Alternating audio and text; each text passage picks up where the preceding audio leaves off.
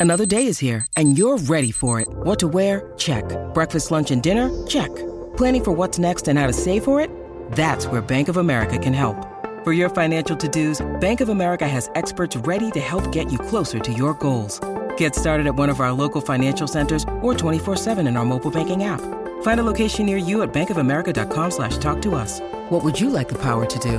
Mobile banking requires downloading the app and is only available for select devices. Message and data rates may apply. Bank of America and a member FDIC.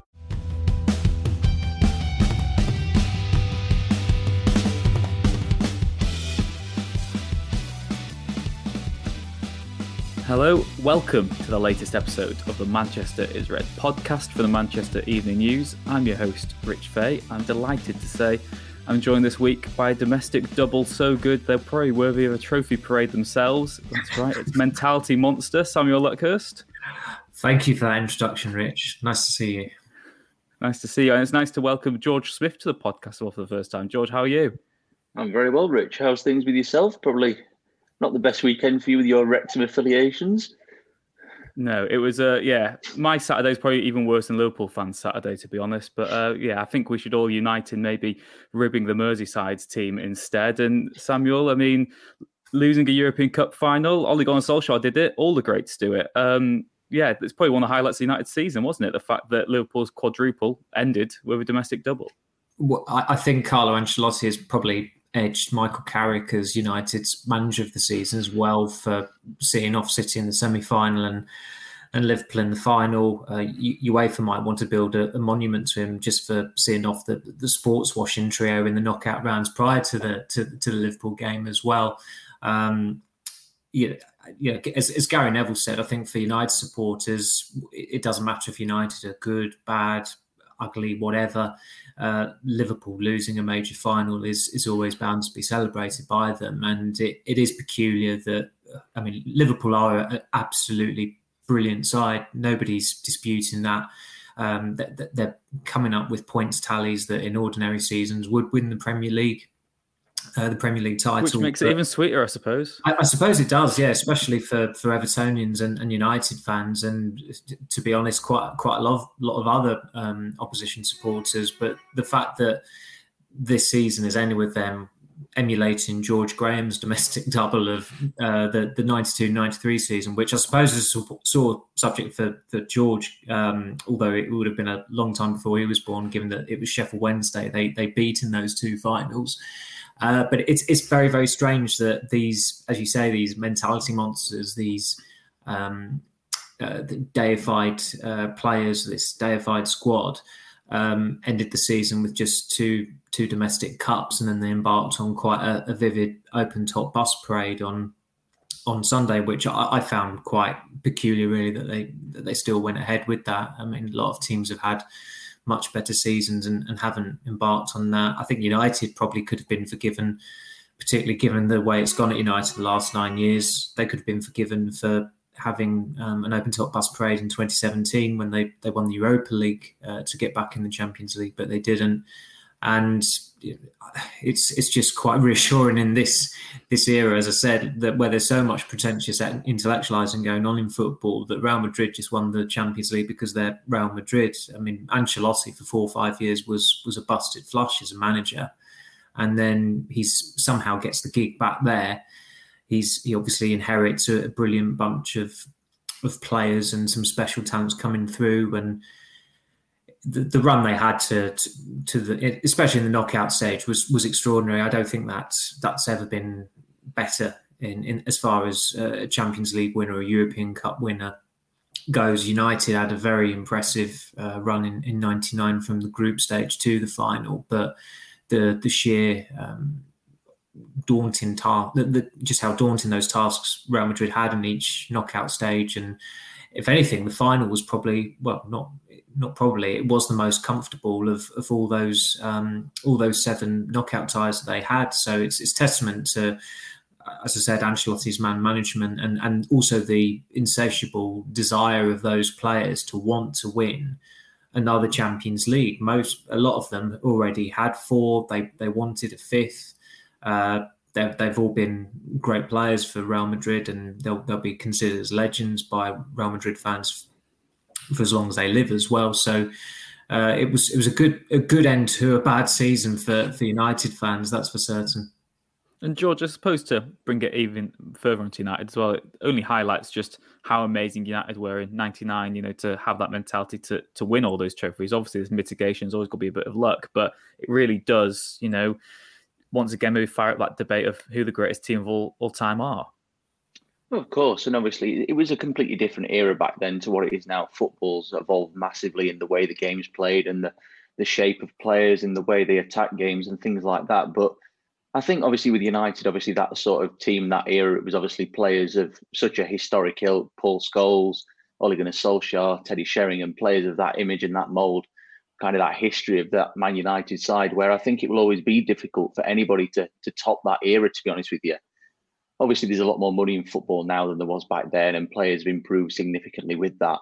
But I think that Man United side of '99, I don't think it will ever be beaten. And even if, say, Man City go and, and go and get a treble next season or whatever, with obviously them so close you feel to the to the Champions League at long last, but I just think that United era there was just something so poignant about it, something so special where you kind of think nothing will ever top that because of the way the game's evolved and, and things like that. Obviously, the circumstance of it in '99 with the drama in the in the Nou Camp as well.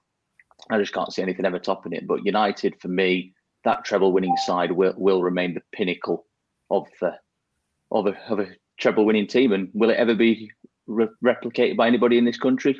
Time will tell. But Liverpool, obviously, they gave it a good go. They were close, but I think even if they had done it, I still think the United side of that era would have would have remained the, the elite level treble winning side. Samuel, as you said there as well, you know, it's been weird because in terms of our week gone, it's been quite a good week for United fans. Obviously, it started with Ten Hag's official unveiling, and then they've had you know Liverpool's demise on the Saturday night, and they've and the way that's all unfolded. But you know, it, it does feel like United fans have a bit of a spring in their step back again. You know, we've got this long summer now. There's all this potential, and I guess that's what gives United fans so much hope, isn't there?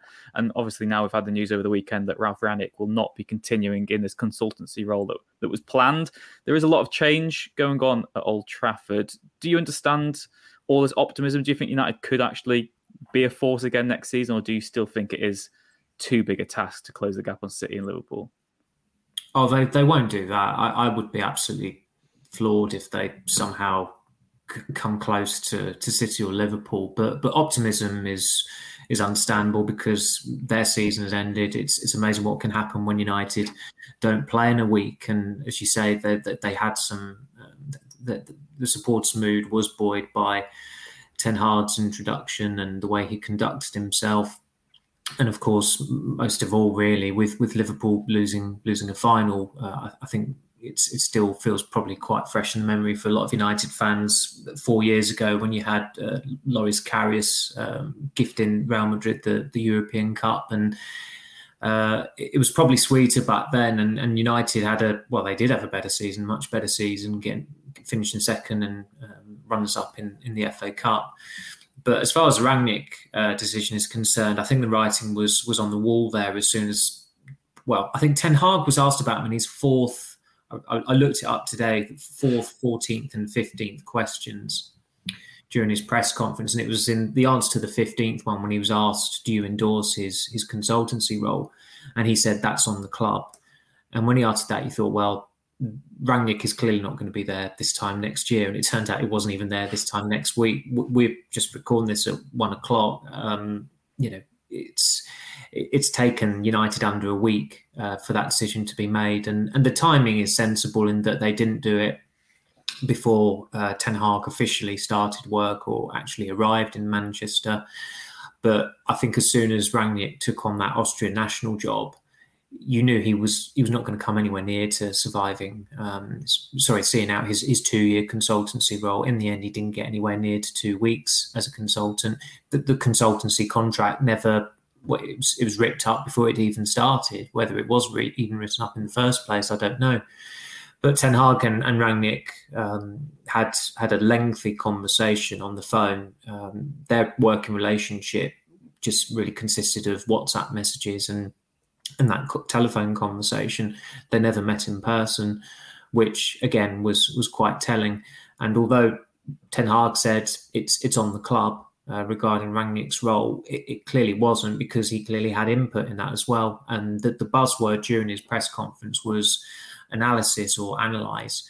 And I think the, the fourth question that was asked of him, which what I asked him was whether he went along with what Rangnick had said about needing 10 new players.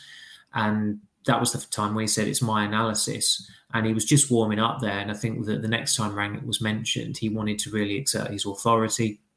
He's a disciplinarian, uh, as we know from, from speaking to people who've, who've, covered Ten Hag, which is good. Um, the fact that he's already shown an element of ruthlessness with with that decision. I mean, it's you know he, he he's clearly very very happy or very you know sanguine at the very least for Rangnick not to be at United anymore. Uh, shows that, that he's decisive. Um, it's, it's taken United un, under a week and him under a week to to see off Rangnick, if you like. I suppose the only caveat is that Rangnick, who will not be missed or mourned by pretty much anyone at United apart from the media staff and us journalists because of his press conferences, but he was an objective troubleshooter who wasn't afraid to call out um, the, the, the various issues in that squad. And I suppose the only risk is that by completely removing him from the picture and just really disregarding his his own analysis of the squad, and he is a recruitment specialist, so he, he's he's one of the best people um, to, to to judge on the state of the United squad.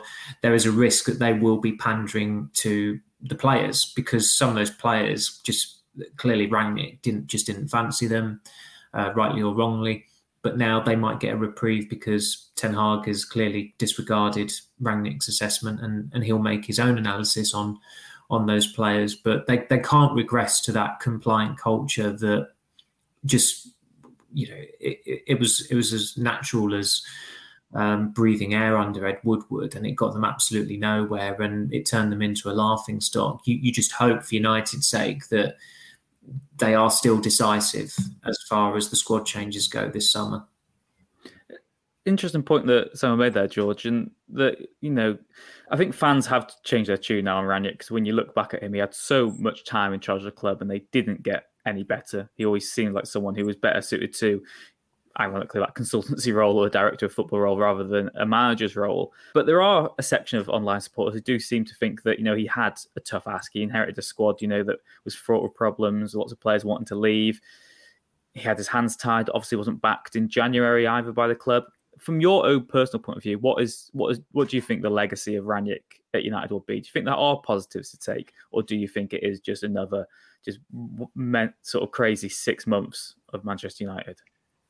Well, I think obviously you've got to look at it from from both sides of the coin. Obviously, on the pitch, United regressed under him. There was so many poor performances, poor results. Obviously, they the 4 0 defeat at Brighton probably sticks out like a sore thumb as being the worst, but obviously there was several others. So on the pitch, United, they obviously they did regress under it. They they did go backwards from when when he took over under from Ole Gunnar Solskjaer. But at the same time, off the pitch, in, in terms of his honesty in his press conferences, some of it I think what was of a of a good nature. I do think it was the right thing to do at times, possibly went too far on some occasions. But as I wrote yesterday, he he exposed the Glazers almost in the sense that he called the shots for what needed to change, what mistakes had been made prior to him coming in, and almost now you're left wondering if Erik Ten Hag will perhaps go back and analyze that advice that he said, but based on what uh, Ten Hag said in his press conference a week ago, he didn't seem overly keen on on Rangnick's input, did he? But so we'll see on that one. But I think personally, I think obviously off the pitch, I think him being around this summer would have potentially been a good thing for United. As Samuel said, his recruitment style is is very very good. He's got a good track record in that department. That could have served United well this this coming summer. But at the same time, I do feel that obviously with how things went on the pitch, obviously there was a lot of anger towards him from the supporters towards the end and understandably so with what happened in those games under him. At the same time, you are wondering if getting rid of him now is a good thing for Ten Hag to completely start afresh with his own vision, literally starting from scratch again with him taking the reins of the whole lot and seeing how things go, working with John Murtough and trying to get the recruitment on the on the uh, on the right way around, sort of thing after recent failures. But I do think you can judge it both ways. Obviously, on the pitch, it, it was a write off. It was a big mistake, but off it, I do think he did do some good things, and obviously people will, will have their own opinions on that and their own ways of looking at it. But I would say that overall, I think it is the right decision for the club and for Ten Hag to, for him to be out of the equation completely. But I do think on the other side, his input could have been valued this summer. So time will tell. But uh, it's one of those, isn't it, where you, you kind of will never know what, what could have been. like you said, well, with a new manager coming in, whatever Ten Hag wants, whether it's on record or not, that is what has to happen. But maybe to be devil's advocate, red devil's advocate, however you want to put it, Samuel, the same people who hired Ralph Rangnick are the ones who have hired Erik Ten Hag. Is that maybe a, yeah. a warning sign that things won't be getting better? Because Rangnick was seen by many fans. I know that we maybe didn't see it ourselves, but lots of fans wanted Rangnick at the time as, as interim manager. They are the, the, that specific set of fans are on a, a, bad run at the moment. Unfortunately, they were very, very uh, eager for United to sign Sergio Reguilon in the, the, summer of 2020, and uh, it looks like Tottenham are getting rid of him, and they were very eager for them to then sign Alex Telles. And you, you only need I say any more? Uh, Rangnick was just given the wrong job. He he should have been made the director of football or the technical director or the head of football. They they literally did brief that as, as three different role titles before they settled on football director and appointed someone um, in 2019 as part of that whole cultural reset. But he just did not fit in with the the compliant culture that was at the club. And of course, when they were starting that cultural reset, uh, which I don't like uttering the phrase, but that's what they refer to it as. Um, they they intended to get a technical director in, but the technical director never arrived. It was still two years later until they just went for someone who was who was internal. And at the time that John Murtough was um, appointed the, the football director and Darren Fletcher the technical director in March of last year, they they said that um, the reason why the the obvious candidates or the I suppose the, the, the names that would appear on a bookie's chalkboard didn't come into their thinking was because those names were synonymous with recruitment. So Rangnick was obviously always touted as a technical director or DOF for United because of that. And with Murtough, United saw his skill set extending beyond just recruitment because of the work he'd done with the academy, which has laid down some very important groundwork. And the, the academy is the best thing about the club and has been thriving. And he also oversaw the recruitment of the women's team in 2018. So they didn't want someone who was just a transfer guru or a transfer specialist. But then, of course, you fast forward, what, eight months would it have been? Um, and and Rangnick's coming in as as manager, which was the wrong role anyway. But with this consultancy tagged onto it, so clearly they wanted to tap into his his knowledge and his insight and his his his specialty has has been recruitment. I know he's got a, a long coaching CV, and there are some, some some reasonable achievements in there. But he's someone who, although he did talk a very good game, he, he played a terrible one at United and, and shouldn't have been the club's manager. And it doesn't take a, it doesn't take a lot with Man United for the manager to to come under the cosh. And you hope for Ten Hag's sake that he will have a relatively serene season in that whether I get Champions League or not, he he avoids a, a, a, mammoth, mammoth crisis um, that does that, that's not anywhere near on the level of the various crises they've had over the last nine months. Because if if he's in that situation, people are going to suddenly question whether he's right for the role. And it also doesn't take a lot for anyone to bring up that his release clause at Ajax was 1.7 million, and Mauricio Pochettino would have cost about 15 million pounds.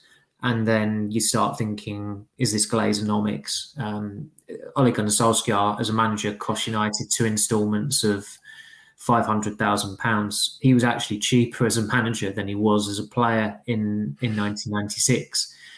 So there's there's a lot of pressure that comes with being Manchester United manager anyway. Um, you know, I, have I've said before that I still think Pochettino was the most suitable choice for that role, but I'd, I'd be happy to be proven wrong by Ten Hag if he is a successful manager for United because uh, you just for our own lives, it's it's a lot easier when United are doing well, and it has been a, a draining nine months or so. But as I said, you, you, can always envisage these scenarios just happening sooner or later. I remember when we were in Perth and we were discussing the merit of signing Wan-Bissaka, and it was mm. clear then that Dalot was a better attacking right back. And it doesn't take long for someone's, you know, if Wan-Bissaka has a couple of iffy games, Dalot gets in the team. Now, it didn't happen particularly soon, but come the third season, it did happen, and the manager was out of the picture. So, whether it takes two months or two years, that pressure is always going to be on a manager unless they've got a body of evidence that says we're on an upward curve here, we're making progressive strides, I deserve the backing. And hopefully, again, for, for Ten Hag's sake and United's sake, he can do that and and somewhat mimic what what Klopp did in his first two or three years at Liverpool. Yeah, uh, George, transfers are going to be a big part then for Ten Hag this summer as well. There's a, a, lot of pieces in this jigsaw. He's just one of them. He's the poster boy of this new era, but you know there's got to be changes on and off the pitch in terms of transfers, then where do you stand on United's rebuild? Obviously, there was there were those Rangnick comments that you mentioned, you know, where he went a bit too far and said that they needed make t- ten new signings this summer. That's that is just not going to happen. That, that would never happen at, at a club that size that they'd have such a seismic overhaul of players. But in terms of the positions United prioritise, then wh- where would you say that the priority lies? Well, obviously, as, as, everybody's documented this season, obviously defensive midfield has got to be the, the top priority. It's where United have been exposed most often this season. Obviously, Nemanja Matic is moving on, and the jury's still out on Fred. Scott McTominay's not lived up to the billing this season, so it's certainly an area they've got to got to strengthen as a as a matter of priority. And obviously, Declan Rice has been touted for months and months, but that just seems a, a non-starter, doesn't it? With it being a complete budget buster, you would think for for where else United need to strengthen. Obviously Samuels wrote previously about interest in Kalvin Phillips and possibly getting that one done. That would be a really, really good sign and upgrade on what they've seen this year. So that's certainly one area. See, Frenkie De Jong's more of a progressive midfielder who will get on the ball and dictate games. So that's a that for me is another area they need to strengthen with a kind of a natural number eight who can do a little bit of everything and get the ball up the pitch and create some magic and provide some support to Bruno Fernandes in in uh, pulling the strings a little bit. But obviously, apart from midfield, I think there are several other areas. I think obviously you look at right back and centre back. They're really, really important areas. United have got to strengthen this. So obviously, Rich, I know you've been quite on the ball with the Pau Torres stories in the last couple of weeks, and Ten Hag has been consulted on that one. I think that would be a, a solid sign. I think he's impressed at Villarreal, and obviously coming to Manchester United, of course, is a step up for, for any player, really, whatever club they come from. So, jury will be yeah, out on that one. But Jurrien Timber is obviously getting a lot of the traction regarding a defensive sign, obviously known inside out by Erik Ten Hag at Ajax, and kind of fits the bill, I think, for the, the direction United need to take their recruitment in, in the sense that he's a young player, his best years are to come, and there's the potential, of course, for a for a resale value in years to come as well. But obviously, United are not renowned as being a selling club, but I think Timber he, he kind of fits the bill in the sense that obviously he's played more games at centre half than right back this season, but I think there is the potential for him to switch to being a right back and under Ten Hag, a manager that he knows and, and knows his methods. That is probably the best best case for him to do it. Even obviously the Premier League is is a step up from the Eredivisie. So I think you've got to look at defensive midfield and those two positions at the back as a top priority. And then of course there's the the um, the task of filling the gap that's going to be left by Edinson Cavani. Cristiano Ronaldo, by the sounds of it, is going to remain Erik Ten Hag's first choice striker, and rightfully so. I've wrote about that this morning, saying that his his goals this season, basically where United would be without him. They, they by my reckoning, they'd have finished 15th without his goals this season. So it's been quite a remarkable drop off. So uh, there's no chance of anybody coming in to, to take him out of the equation. So I think it's going to be a case similar to what Tottenham experienced with Harry Kane, trying to find somebody that's going to be prepared essentially to play second fiddle to him, certainly certainly next season at least. So that's one to watch in the sense that who do they get who will be satisfied to not be starting every single week. So uh, it's going to be an interesting one. Looking forward to it. And there's so much uncertainty as well, isn't there? Because you you couldn't possibly pin who is going to fill this position, fill that position. So uh, it promises to be an interesting, but for for us, probably a, a very busy summer. Yeah, like George said, this summer is going to be a, busy summer. I guess the question United fans want to know the answer to is when can they expect that first signing? Obviously, it's less than a month now till United reconvene for the start of pre-season. Obviously, international stars won't be there on the 27th of June. Uh, the United have this track record of scoring of signing players whenever you go on holiday, Samuel. I believe you're yes. off next week, so can we expect something the next fortnight? Do you think, or do you still think that's a bit too bit too soon? Yes, uh, it seems that whenever I go abroad, specifically in in June, they they sign a player. I think it's Bailly in 2016. In 2017, it was Lindelof. 2018, uh, I was in was in Florida when Dalot signed as well. I think the Fred deal got done as well, but mm. Fred was already pretty much in the bag by that point. And then in 2019, I was I was still on holiday, but I'd come back into the country uh, still off work when when Daniel James signed. So uh, it, it, it does happen. That's the track record. Um, I mean, don't don't shoot the messenger. But from what I was told last week, United weren't expecting anything imminent before the transfer window officially opens, which I believe is is it the June 11th, the 11th, I think. Um, you know, there, there's an official opening date, but that was that was the word coming out uh, from, from, United last week.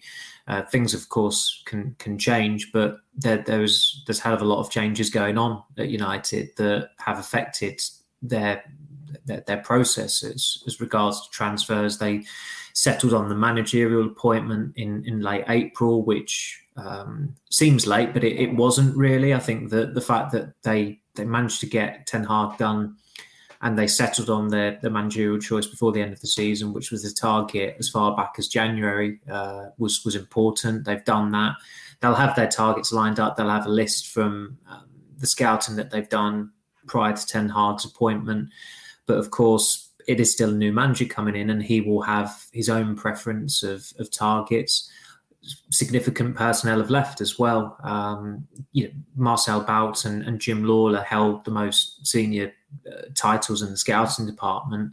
So, do you just disregard the recommendations they made? Matt Judge has been the main transfer negotiator over the last six years. Um, how I know he's he wasn't particularly successful and isn't particularly highly thought of by United supporters, but he did a hell of a lot of work during that period getting getting deals done. He wasn't the one targeting the players. He was the one who was told to go out and execute them. And it wasn't his fault either that United had that one at a time strategy that really did hold them back in in, in a number of windows. 2019 certainly comes to mind, and that was exacerbated because that it was one of those two summers where the transfer window ended early for Premier League clubs, but it was open until the end of August or the beginning of September for for the rest of the European clubs.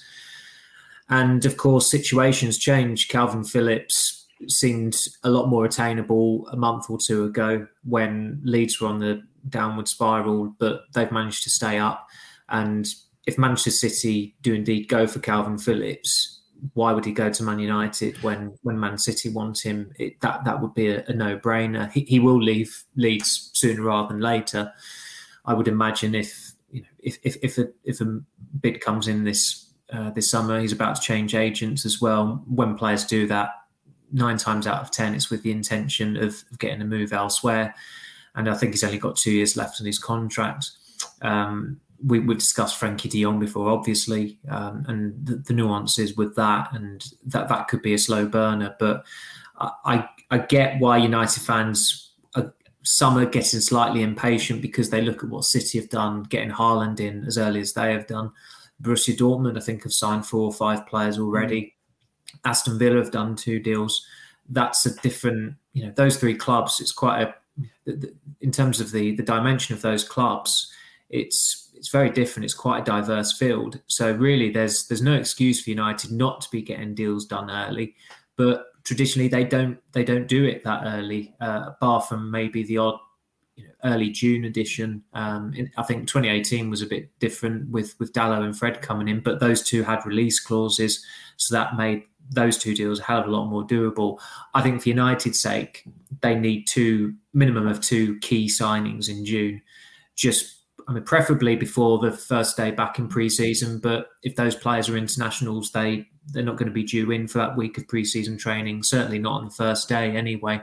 Um, Ten Hag's already said that there'll be a second batch of players that that come that go back to Carrington, and of course the, the international calendar and the way it is this year, it's it's pretty preposterous, and that Scott McTominay could play, I think, maximum of five times for for Scotland this month, um, two World Cup qualifiers, and then after the World Cup qualifiers, whatever the whether he's feeling euphoric or deflated, he's then got three Nations League games to play as well. So it's not it's not ideal for any of the internationals. I don't think many United fans will necessarily have much sympathy for them, but call it sympathy for the devil. It's not great for the players to be in that position, especially someone like James Garner. He's going to be on England under 21 duty, but I think their second game is on the 13th or the 14th of June. So that means that he's going to be part of that second batch that uh, arrive at Carrington. So he's not going to have too much time to train under Ten Hag before United fly off to Bangkok, which I believe is due to be on, on July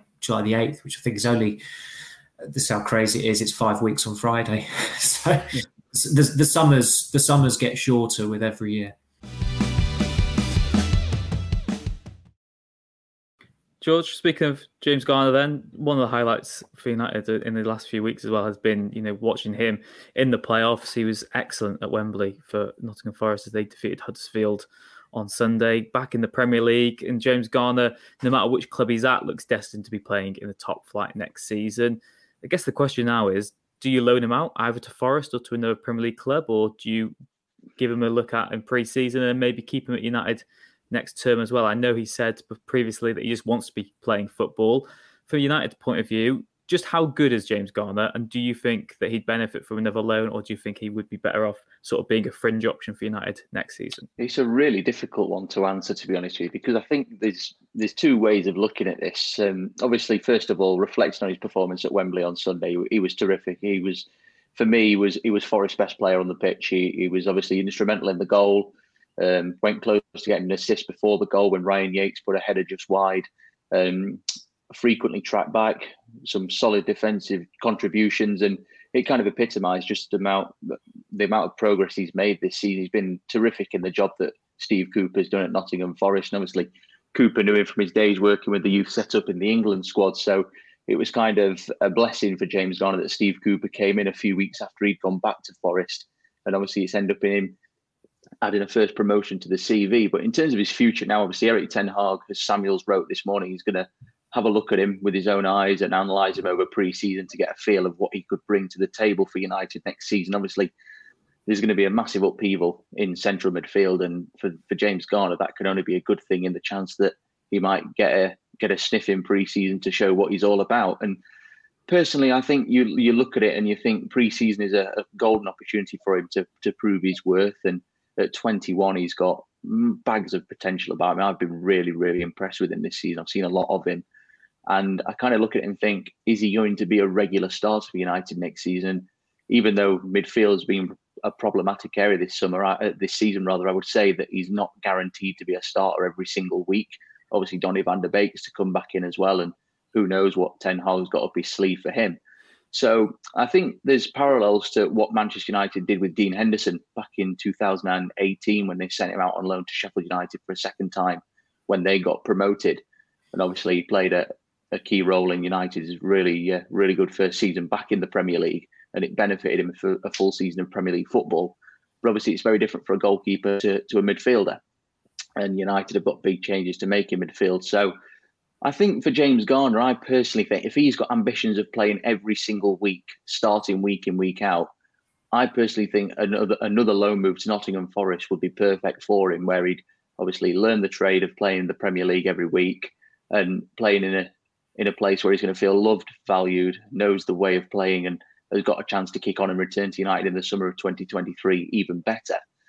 But if Ten Hag's got big plans for him, we know that he, Ten Hag's quite a quite a good manager when it comes to developing youngsters and, and bedding them in, and it's it's kind of makes it difficult to to weigh up. But for me, I think personally, I think he would benefit from another loan spell at Forest or another Premier League club. I know I've seen over the weekend Southampton and Leeds apparently are interested in Leicester as well. So for me, I think another loan move. But personally, if he was to do that, I think he would be best going back to Forest in a place where he knows the manager clearly rates him very, very highly. And then from 2023 onwards, when he's had that year's worth of Premier League experience, Ten Hag can perhaps throw him into the equation. But at the same time, does Ten Hag see him as a player that's going to be a, a midfielder for him in the long run? And does he want him to learn what he's going to ask of his players from the very off this summer. So it's a difficult one. But whatever happens, Man United have got a very, very talented midfielder there for the future.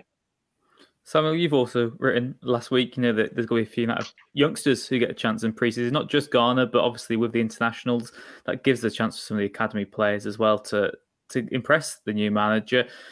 Anyone in particular that you think might actually have a realistic chance of getting into the first team next season or at the start of the season at least? Or do you think that as soon as the senior players come back, the likes of maybe Mejbri, Garnacho will drop back down to under 23s? Or do you think there is a real possibility that they will get a chance? I, I certainly think, excuse me, that, that, there's there's potential for some of them to get proper you know, squad place, places, proper promotions. I mean, Mejbri pretty much has been bumped up to the first team permanently. It's it's a little bit peculiar on the club website in that it doesn't take a lot for them to just add a young player to the first team squad. I think they did it with Teden Mengi at the start of last season, and I'm not sure he's even played as he since the the Linz game, which was his debut. I'm struggling to think if he's had a an appearance since, but literally since they put him into the first team section on the the website, it, seems like he's not actually played for the United first team. So it's not always a reliable gauge of a youngster's status. I think Shola Shoretire is also on that first team section. Alvaro Fernandez is as well. And Fernandez is still rather inexplicably not not made his debut. A lot of it will be dependent on how proactive United are with outgoings and, and also how ruthless Ten Hag is. There's obviously an argument that you take these players abroad, these players that are unwanted and don't want to be at the club, you take them abroad to maintain the resale value. Um, and that that's going to be a test of United whether they really do care about resale value with certain players where they could get a decent fee for, or they just think, you know what, cut the losses, let's let's just keep them out of the picture and go from there. It, it didn't really particularly work with Romelu Lukaku in 2019, where whatever the city, whatever the continent, he seemed to have some sort of injury or ailment, and it was pretty clear he wasn't injured or suffering any kind of ailment. He was just refusing to play, and then lo and behold, he he, he signed for Inter Milan when when United got back to the UK, and, and United sold him at a, at a loss, uh, only only two years on from from signing him from from um, Everton. It was, wasn't it? So I don't think that's always necessarily advisable, and also it just rubs it rubs fans up the wrong way. Mm. And furthermore, United are so bad at selling players that it seems like with United, it's relevant that the further they are away from a buying club, the less likely it is that they'd actually end up there anyway. So it's probably advisable to keep whatever players Ten Hag does not want in the squad next season in in England, and and really, you know, I think if he was to do that and to pull rank and, and show who's boss, he's going to. Ha- I mean, you know, United fans are on his side already anyway, but that's that's another that's something else that's going to get the United fans going and they're going to be even more supportive uh, towards him. There are certain players, as I said, that they could get decent fees for, but I mean, what, how, how would you define decent? They're they're, make, they're going to be making a loss on whoever sold, but that's the trouble. They they are not very good at selling players, and whether it's Martial or Bailly, uh, Phil Jones has next to no resale value. Is is there any point taking him out there? Probably not. Wan-Bissaka knows that he's not part of the plans next season. Everyone knows he's not part of the plans next season. His his camp, it seems, have made that as, as clear as, uh, as, as possible. So why would you take him to to Thailand and Melbourne and Perth? It, it, it's just that that would be illogical. You might as well take Ethan Laird instead and see what he's all about and see if he can um, cut it in a first team environment over a two week period, and maybe that could be the making of him. It was it was unfortunate for him that he was his injury, that he had these injury issues at, at mm. Bournemouth, and he didn't quite have the fulfilling season on loan in the championship as as many would have anticipated. But I, I certainly don't think he's he's a write off as far as um, as United is concerned, because al- although they clearly do need a new right back, and the club are open in signing a right back the priorities are the midfield, the attack, probably a centre back ahead of that as well. So there's every chance they will go this summer without signing a right back, and that might open, you know, that might create an opening for for Ethan Laird as well. But that first week of preseason training is, is going to be crucial. It's, it's going to be very different to, to last summer with the Euros when on, on that first day of training at Carrington, I think Joe Hugill was there and uh, Ethan Galbraith, Dylan Levitt. You knew with those players they were not going to be in the first team set up in, in August. I think it could be a little bit different this time because United have got, I think, I counted 15 players on international duty in June senior players. I mean, Garnacho's at the under 20 tournament, uh, the Toulon tournament, and Garner's on under 21 duty. Uh, so those two and, and 13 other full-time internationals. So there, there will be opportunities just because they're going to have to make up the numbers by bringing some players over from from the academy building to to participate in first team training. But some of those players have got potential and really have do do deserve to be on on the plane going to Thailand. But again, it does depend on on outgoings and incomings, and you can imagine what the mood among United supporters will be like if you know, come departure date on July the 8th, there are no incomings whatsoever. I think it might be an end of days um, scenario on Twitter. George, final question for you then. Uh, maybe listen to the podcast, but know that you you know, you, have got a fond interest in the championship. You host a podcast on the championship yourself. You've mentioned Garner, who you've watched a lot of times this season. You know, what is it now? Three years since United bought Dan James from the championship. You know, Jarrod Bowen's gone from Hull to West Ham, and he's really taken the Premier League by storm. You can you can get some good buys from the second tier, you know, some bargain buys. Maybe not players who'll go straight into the first team, but you know, there's always going to be exceptions. Is there anyone else in the Championship that maybe you'd be suggesting to United now? Ralph Rangnick's gone, your own consultancy to the transfer board. well, there's, there's certainly plenty of talent in that division. That is for sure. We've seen it in the past, haven't we? With several players that have made this step up. I mean, you've mentioned Jarrod Bowen there, and I'm thinking Michail Antonio as well. He was a championship player not that long ago. But the, there is several really, really talented players. And I actually wrote on Saturday about how United perhaps missed a trick in not going for Michael Olise when he was at Reading last year. So you've, you've put me on the spot in thinking about players that are available now. I would I have said Brent yeah, Brennan Johnson, Johnson, Johnson but obviously spoke about a lot this season, we? Now Premier League players themselves. Well, certainly Brennan Johnson is obviously Jed Spence back to Middlesbrough, so that could you never know. It could be one that United look at. Obviously, Tottenham are apparently interested, and obviously Forest will want to bring him back. But I think for United, obviously, with even though they need to change their recruitment style and go for younger players with a point to prove, and I know obviously Rich, you've said this morning about uh, Arnaut Danjuma. There's another one that came from the Championship to Villarreal. So there is talent to be had there, but I feel for United fans, are they going to be uh, kind of uninspired by players coming in from the Championship when obviously they've got ambitions to get back on even keel with Liverpool and City, even if that's obviously quite a few years away yet, you would think. So it's certainly a league that I think United can have a good look round. There, there is players in there that have got potential about them, and I mean, James Garner's proven this season that the championship is a really, really competitive league. There's nothing easy about it. You've got to be up and at it to perform in that league. It's it's just constant, constant games, isn't it? It's Saturday, Tuesday, Saturday, Tuesday.